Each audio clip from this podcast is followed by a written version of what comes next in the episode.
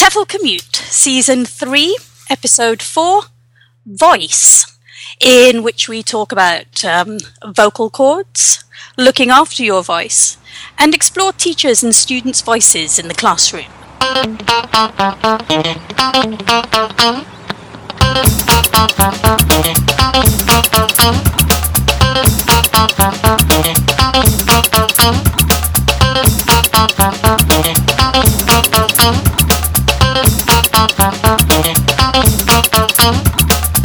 You're listening to the TEFL Commute Podcast. Hi, Ceri. Hi, Shaun. How you doing? Oh, it's good. It's, it's, it's weird. It's the first time I've not had Lindsay opposite me, so to speak. it's, uh, I guess we should say this is the TEFL Commute, uh, a podcast where we talk about teaching, but not about teaching. Although increasingly we seem to be talking more about teaching, and that'll confuse anybody that hasn't listened to any episode before. How are you doing, Ceri? I'm doing good. Um, looking after my voice. Are you? no, in particular. I think, in fact, I'm doing something quite bad because I'm on my second cup of coffee. You know what? Yeah, I, I got really paranoid about coffee this morning because I've been, I think, probably read the same thing about you. Yes, that too much coffee is bad for your voice, apparently, and it could be the end of our professional careers as as teachers and and, and podcasters. Yeah, I know. Just you know, it's, it's, a, it's a sad fact that I found out. We, we are talking about voice, obviously. Um, it, actually, one in five teachers apparently now miss work because of their voice. Yes, yeah, I read that as well. And also something like um, one in three call center workers or something as well. Yeah. Um, I can't remember what the statistic was for how many days of work they lost a year, but obviously their voices are being used even more, aren't they? Yeah, absolutely, absolutely. So, um, so this episode is about voice because I think both of us are, are, very interested in the voice as as teachers, podcasters, and, and presenters. Uh, so, um, let's let's start with we will, as you said in the intro, look at the teacher's voice and whatever. But let, us talk about the voice in general, beginning. And I think you found out quite a bit about the voice, so I'll I'll let you, you let you run the beginning part of this. Okay, yeah. So um, did the usual Google stroke Wikipedia search on voice, and um, the first thing that comes up is kind of the anatomy of the voice, and um, and and it all seems to come down to vocal cords. Um, that's in the larynx. So vocal cords are vocal flaps, and it's the thickness of these flaps that kind of dictates to the the pitch of our voice, and it's the way that air passes through these flaps that create our voice. So, and so the, the bigger, the thicker the flaps, the lower the voice. Is that what you're saying? Well, that's yes, that's exactly what I was going to say. That there's this that um, kids' flaps are narrower and um, they start to thicken around the age of eight. And boys' flaps will thicken more and probably reach their thickest at about um, 15. I think thickest for the, the is around 20 millimeters for a boy, and um, there's a range that goes from 17.5 to 25, I think it is, which is the male flap range. But a female flap is narrower, which um, so 17.5 would be the max for a female, which means that my voice is a higher pitch than yours does, which obviously everyone will have heard, and, and it's quite nice I, at this point that we've got kind of a male male voice, female voice balancing out. Uh, yeah, for this episode, uh, do you like your voice? I, I, just a, a, question I was asking people earlier. Do you actually like? I mean, I don't like the sound of my voice. It's something. Actually, the more I've moved into the online environment, the more I've got used to my own voice. But but do you actually like your own voice? Do you wish it could change? Oh man, I don't think anyone likes their own voice when they hear it played back to them, do they? I think, you know, sort of I hear my voice in my head, like this ideal voice, which is so much nicer than the one that I hear in a recording. So, uh, but as you say, you kind of get used to it, don't you? Because with online, with so much um, online teaching and presenting now, and we just get used to the sound of our own voices. I do find, yeah, I do find it fascinating. You know, this online online part is in, in terms of my whole career is, is is a small amount of time than than when I was uh, fully a face to face teacher. But I, I, never really paid it that much attention. I mean, obviously there are issues with with voice and how I was using my voice in class, but my actual voice I never really bothered about face in the face to face teaching. But then when I moved online, it suddenly became. I think it is. You say it's the recording, uh, the recording aspect of, of it. Uh, do you think you've changed your voice then? Uh, I, no, I see. If there's anything that's changed, I'm perhaps less. Uh, I'm slightly less northern than I might be if I was in the pub with some mates. But what about in the classroom? Did your voice not change as a teacher? Um, no, not particularly. I've always felt that it's. Um, um, well, I don't. I, I don't think it's for me to judge. I'm sure people who've observed me teach and stuff might say different. But I've always felt that um, my voice is fairly similar. I mean, one of the criticisms or one of the um, things I've always had with, with people that have observed me is the speed at which I speak. um, and I've always What's felt, surprise? but I've always felt that was something. Well, you know, hey, you know, you know, in real life, people don't particularly slow down for you. You know, so so so from that aspect, I don't know. I'd have to have a much uh, more of a reflective think about whether it's changed, but I don't particularly think so. Yeah, I think I think my voice has been kind of Tefl neutered. Oh, really? Yeah, because I think the Welsh is watered down massively, and that's you partly. know, when I first met you uh, in real life and you told me you were Welsh, I never believed you because I've always got the, I've got the Ceri voice. It was just like, I oh, know, but the, then words will come through every now and then in little phrases Yeah. slip through. And when I was teaching little kids, primary school kids, um, it was great to hear them count back to me. So there I was thinking I had my neutral Tefl voice, and the little ones would count back one, two, three. And I thought, oh my God, how did they pick that? I've got exactly the same thing. When I started teaching uh, really little ones in, in Greece uh, in the early 90s, and I was, so I was teaching a class of five and six year olds.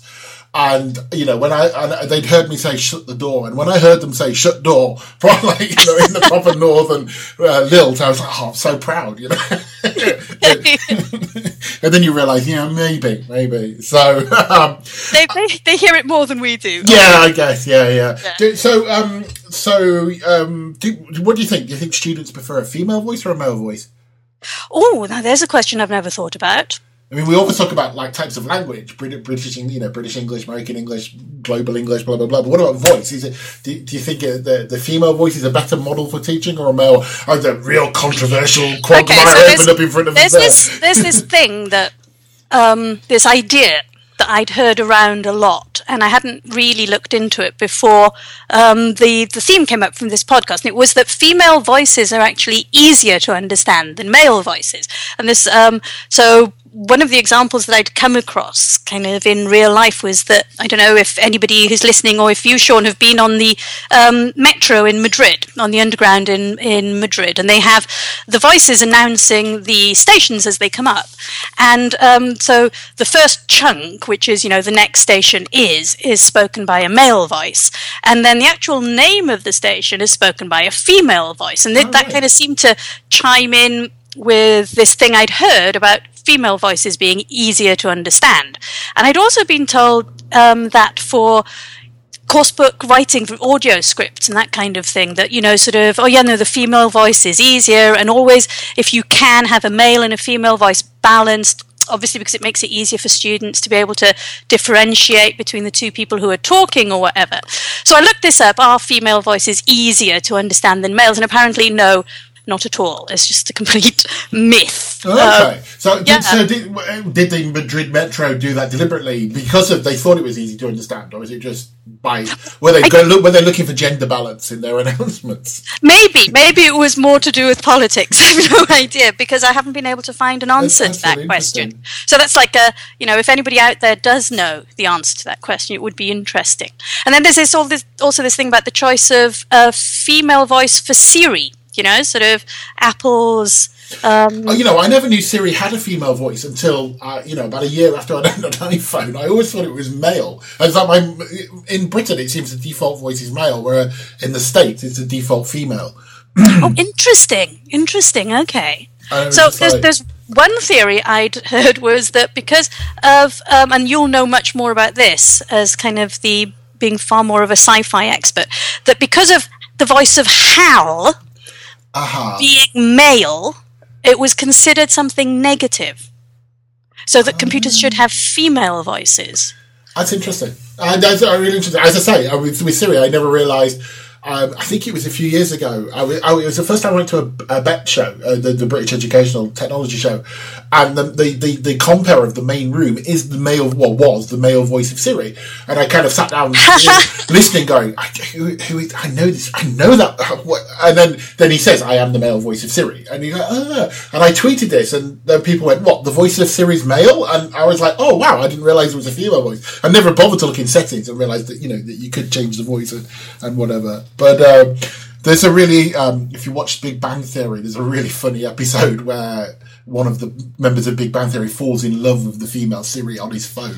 Uh, it's, it's, well worth watching. Anyway, we're uh, we're sidetracking ourselves there. So we bring it around to teachers because obviously, I mean, for teachers, uh, our voice is our tool, I guess. Um, in that sense, without our voice, we can't teach English. Um, um, I presume that we would say um, uh, that oh, that as a teacher, it is our most important um, thing, yet we probably don't look after it so well. Oh yeah, definitely. Um, I mean, did you ever get any voice training no, in your never. initial teacher training? No, no, never. I mean, voice is something that came to me. I, I, I mean, I think there's two things with voice. We might look at both. I mean, there's looking after your voice, but then there's the use of our voice. I'd say yes, I got training in the sense, or and as a trainer, I, you know, uh, uh, one of the things I think about um, on people on initial teacher training courses when they stand up for the first time uh, or first or second time in the classroom, their, their voice goes goes. They're very monotone. They've got no expression, and actually teaching people how to use their voice as an expressive tool, yes, but looking after my voice and that kind of then no. I would say. Yeah. Well, I was really lucky when we when I was working in a school in Madrid that we actually had a trained um, voice trainer on oh, the really? Wow. Yeah, he was um, he was an actor um, before uh, moving into TEFL, and he actually gave us sessions on both things on on how to use our voice, but also on how to protect our voice. So that was quite interesting because I def- I'd never thought about it at all before that. I think that what what got me into thinking about voice more, uh, apart from the teacher, was I think it's it's. Uh, gosh, it's uh, it was Alan uh, Maley's book on on the voice. I don't know if you've ever read that, which came out. Oh, it must be.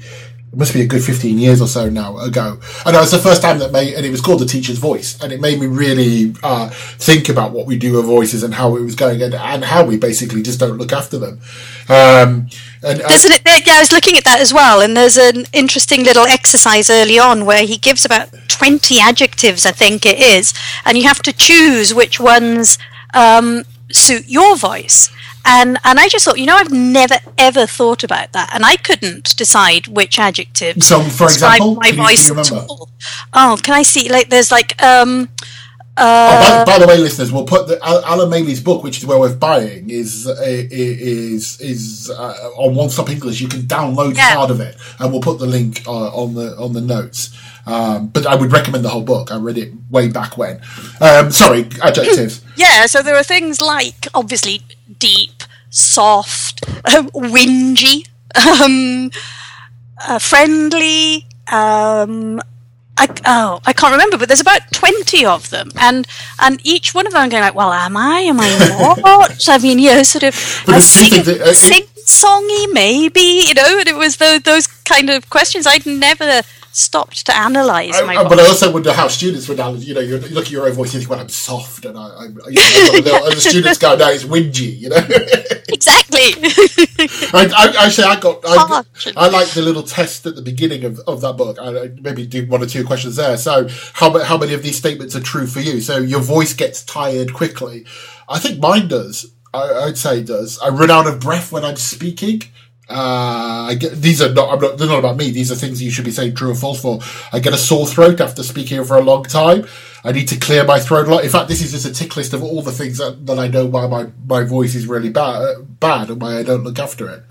Um, Any of those true for you, Shaun? Most Out of them, that check, most of them. Yeah, right, yeah, okay. yeah, yeah, yeah. I mean, number ten is I wish I had a more attractive voice, and we've already kind of spoken about that. So my, I, I guess the only one that really is my my voice often sounds tired and dead and lacking in energy. I, I don't think I've ever been accused of that, but as a teacher, it might come up uh, quite uh, quite a bit.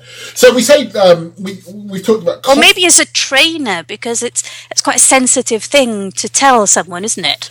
Do you realise that your voice is quite boring? you know, you it's like you it's kind of up there with the. Do, you realise you have BO, Yes, you kind know, of, you know, personal things you to need to point use out. deodorant and you need to change your pitch. You. Yeah. Oh, but after that, but apart from that, you're fine. Off you go. Yeah. Um, so we talked about damage to the voice. Obviously, both of us have talked about coffee. Is there any anything else that we should avoid as teachers, or um, that, that would help us preserve our voices?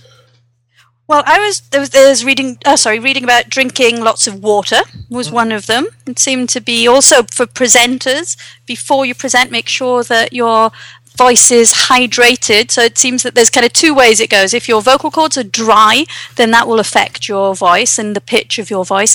Um, but also, if you've obviously if you've got a cold, mucus, that thickens the folds and makes it more difficult as well for you to speak clearly. And it can damage if you're using the thickened folds and speaking too much with them. Apparently, from my little brief um, anatomy lesson on Wikipedia.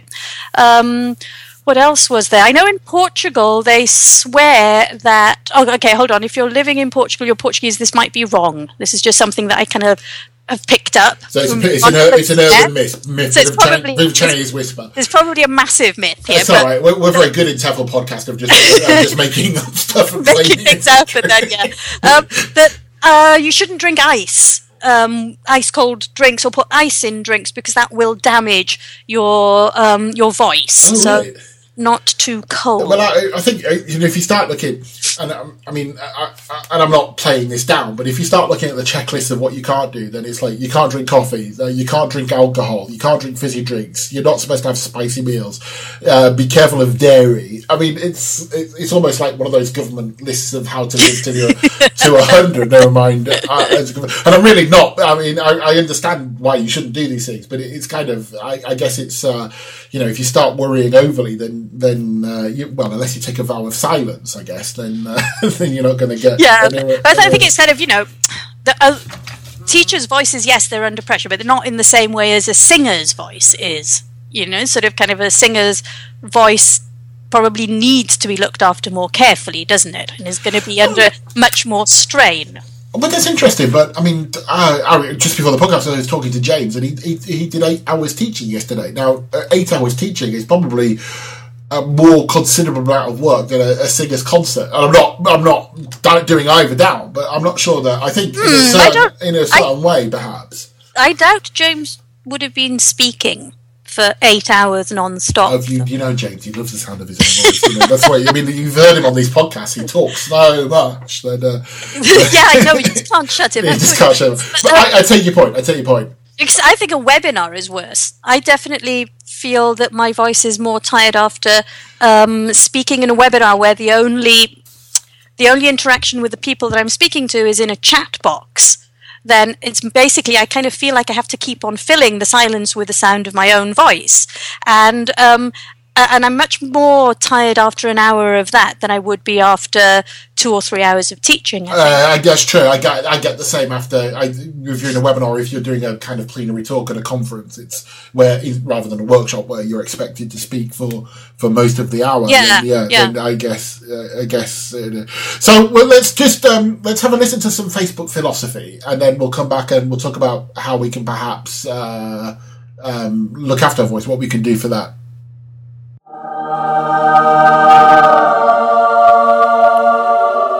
It shouldn't matter how slowly a child learns as long as we're encouraging them not to stop. Robert John Meehan. So, uh, do you have any tips and suggestions for looking after the voice, apart from not drinking and, and living like a, a monk? Uh, any, any anything you've come across that would that would help there? Um, I think maybe recognizing when you've been speaking too much.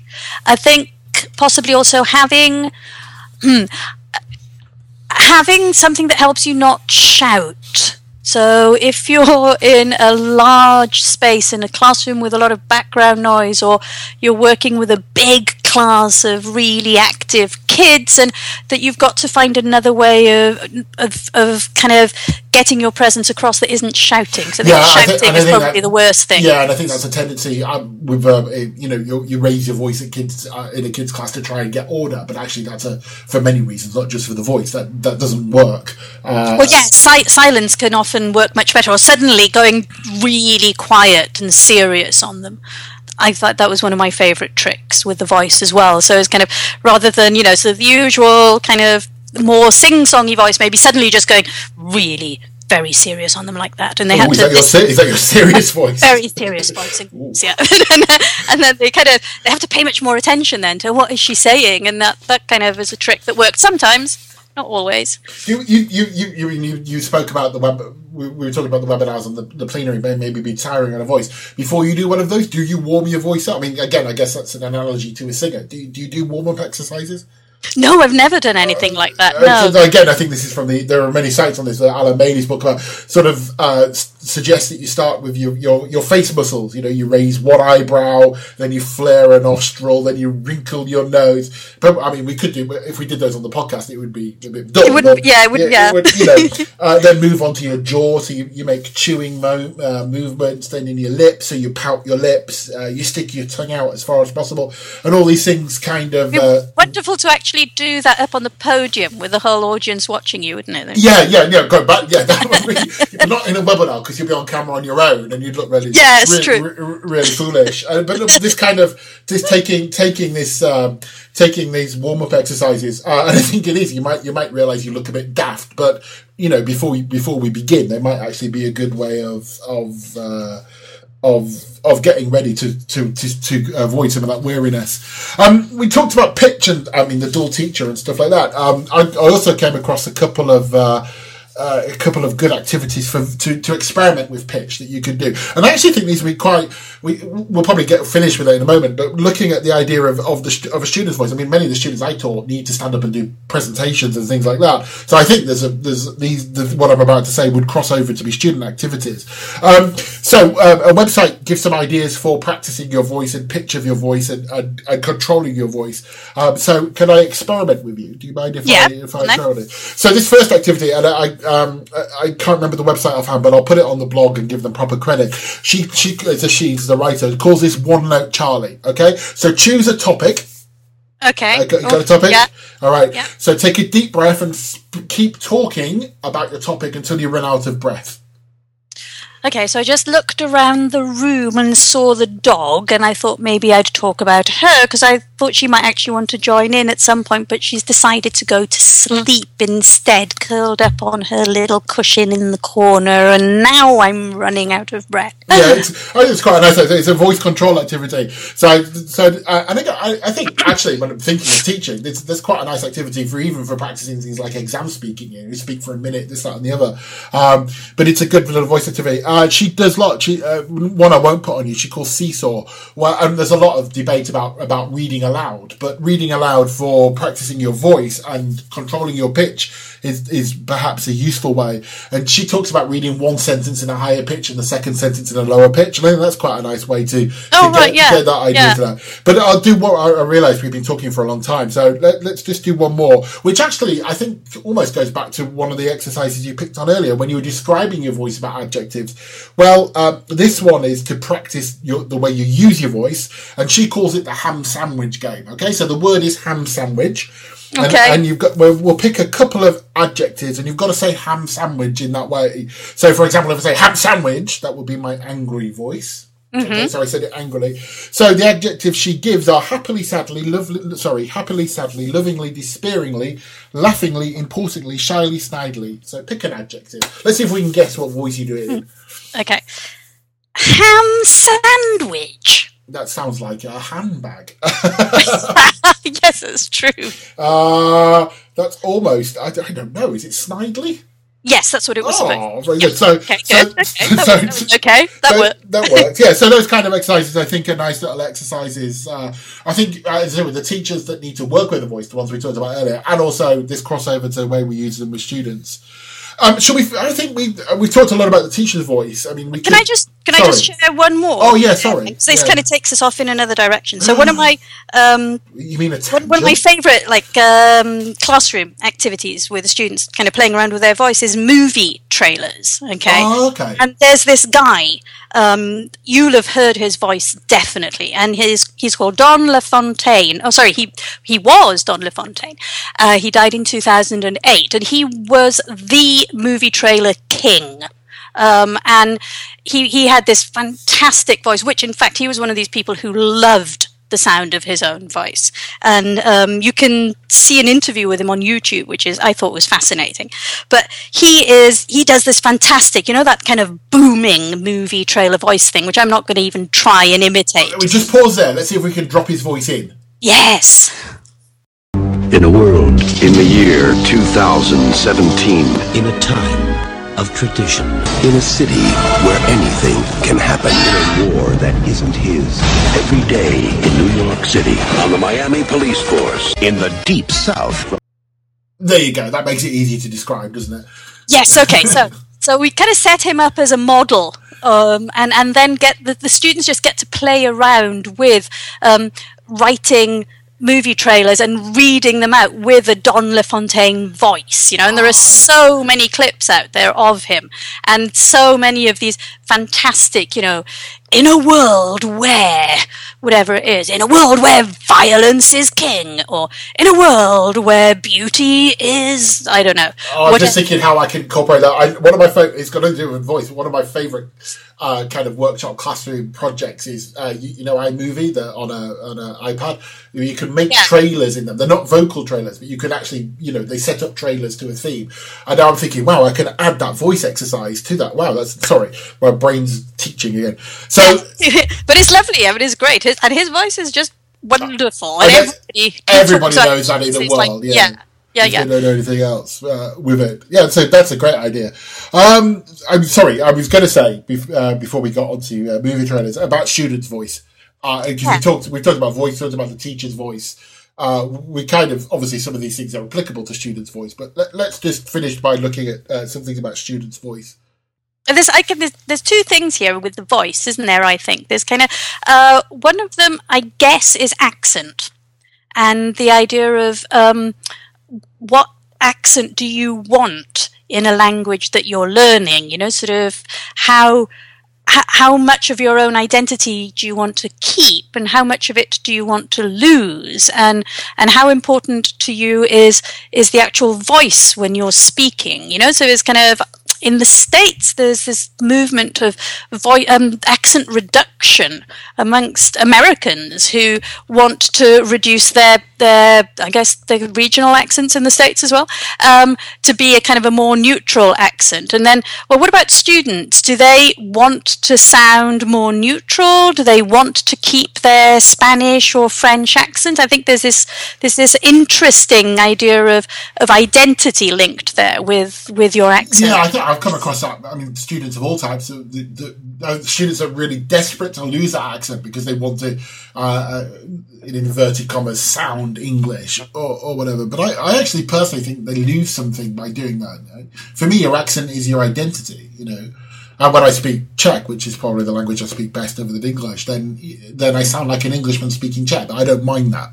Yeah, um, I think, for, yeah, for me too. The the languages I speak, I certainly never sound native, but I just confuse people by having a mishmash of different accents, kind of just being thrown into this melting pot. And I always get the "Where are you from?" kind of response. Um, and and I think like you know, you just want to be clear. Really, is is my bottom line, and I think a lot of students agree with that. But sometimes um, clarity means that you need to play around with voice a little bit. I think they some, sometimes students need to hear their own voice just to see. Yeah, and I think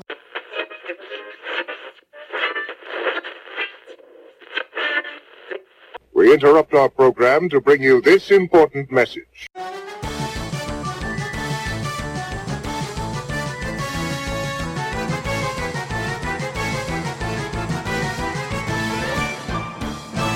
Haha, sorry to interrupt Ceri and I talking about voice, but Lindsay's not here, and I can't pass up this opportunity to tell some more jokes. If you're a regular uh, listener of the TEFL Commute, you know that Lindsay has never really been a fan of my jokes, whereas I quite like language play jokes and think they're a, a useful resource for students. So, without further ado, here are some good question and answer jokes for you. First off, why did the picture go to jail? Because it was framed. What do you give a dog with a fever? Mustard, of course, it's the best thing for a hot dog. Why should you take a pencil to bed? To draw the curtains. Why couldn't the pirate play cards? Because he was sitting on the deck. Why didn't the skeleton go to the dance? Because he had nobody to go with. What's the best day to go to the beach? Sunday, of course. Why did the boy eat his homework? Because his teacher said it was a piece of cake. Why are some fish at the bottom of the ocean? Because they dropped out of school. and to finish with, here are two plays on words that I really like from from the uh, the joke site I'm stealing these from. So, what is it called when a cat wins a dog show? A catastrophe. You know, a catastrophe? Haha. And what do you call a fake noodle? An impasta. Right, I better get out of here before I'm banned from ever recording again. Back to the regular programme.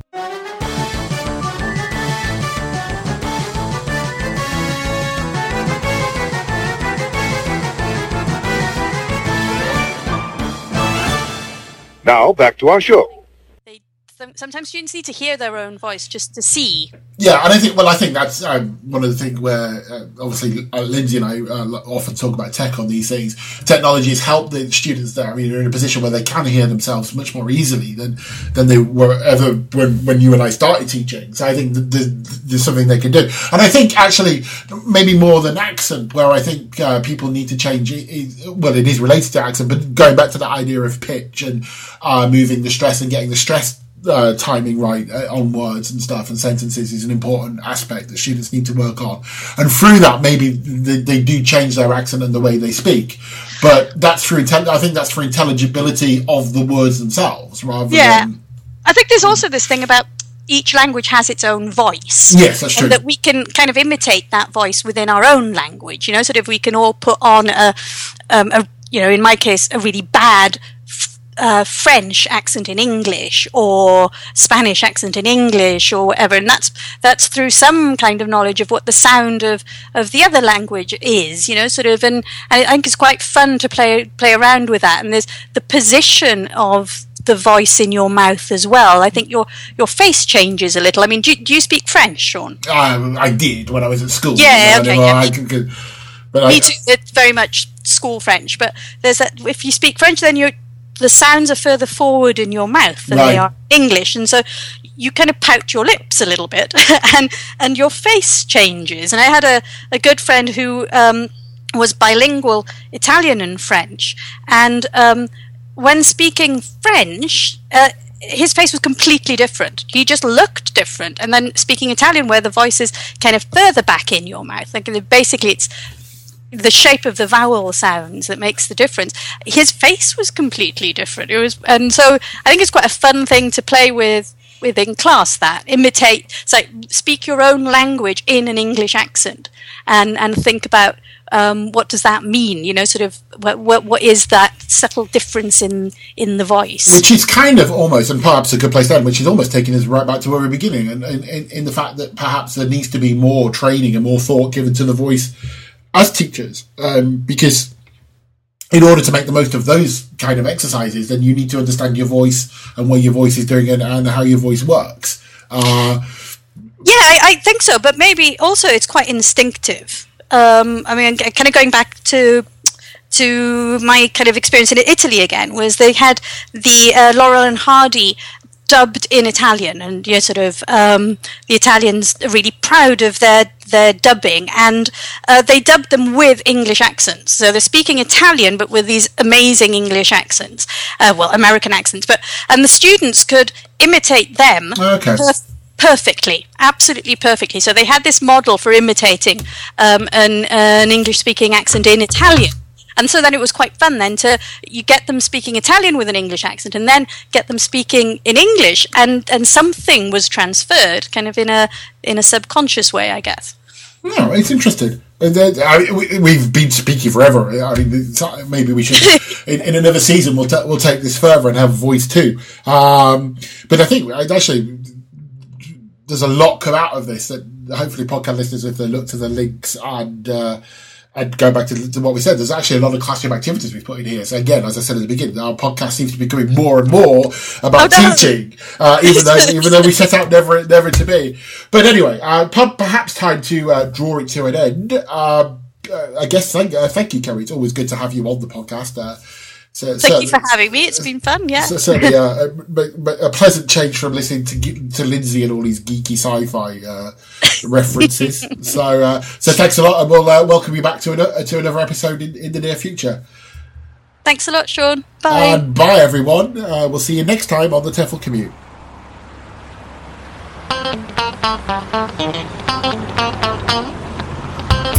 As your commute is coming to an end, here's another idea that you can use in class.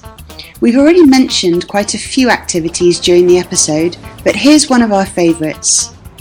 Ask your students to think of 10 words that are shared in both English and their language, for example, spaghetti or tennis.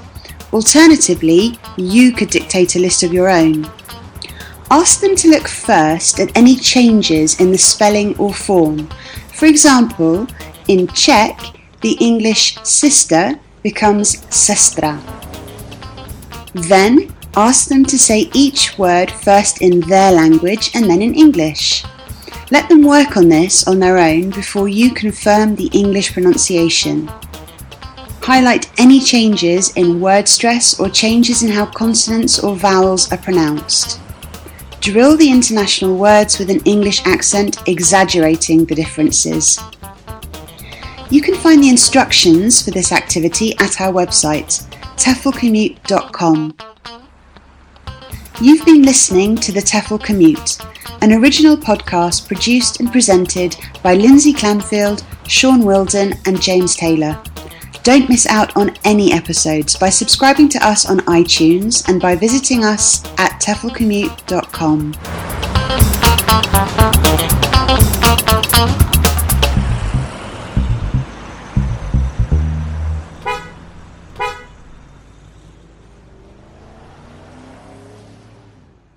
I wish to report a burglary. I can't hear you, sir. I wish to report a burglary! That's a little bit too loud, sir. Could you say it just a little less loud than that? I wish to report a burglary. No, I'm still not getting anything. Uh, could you try it and I register? I wish to report a burglary! Oh, that's it. Hang on a moment. Now a little bit louder. I wish to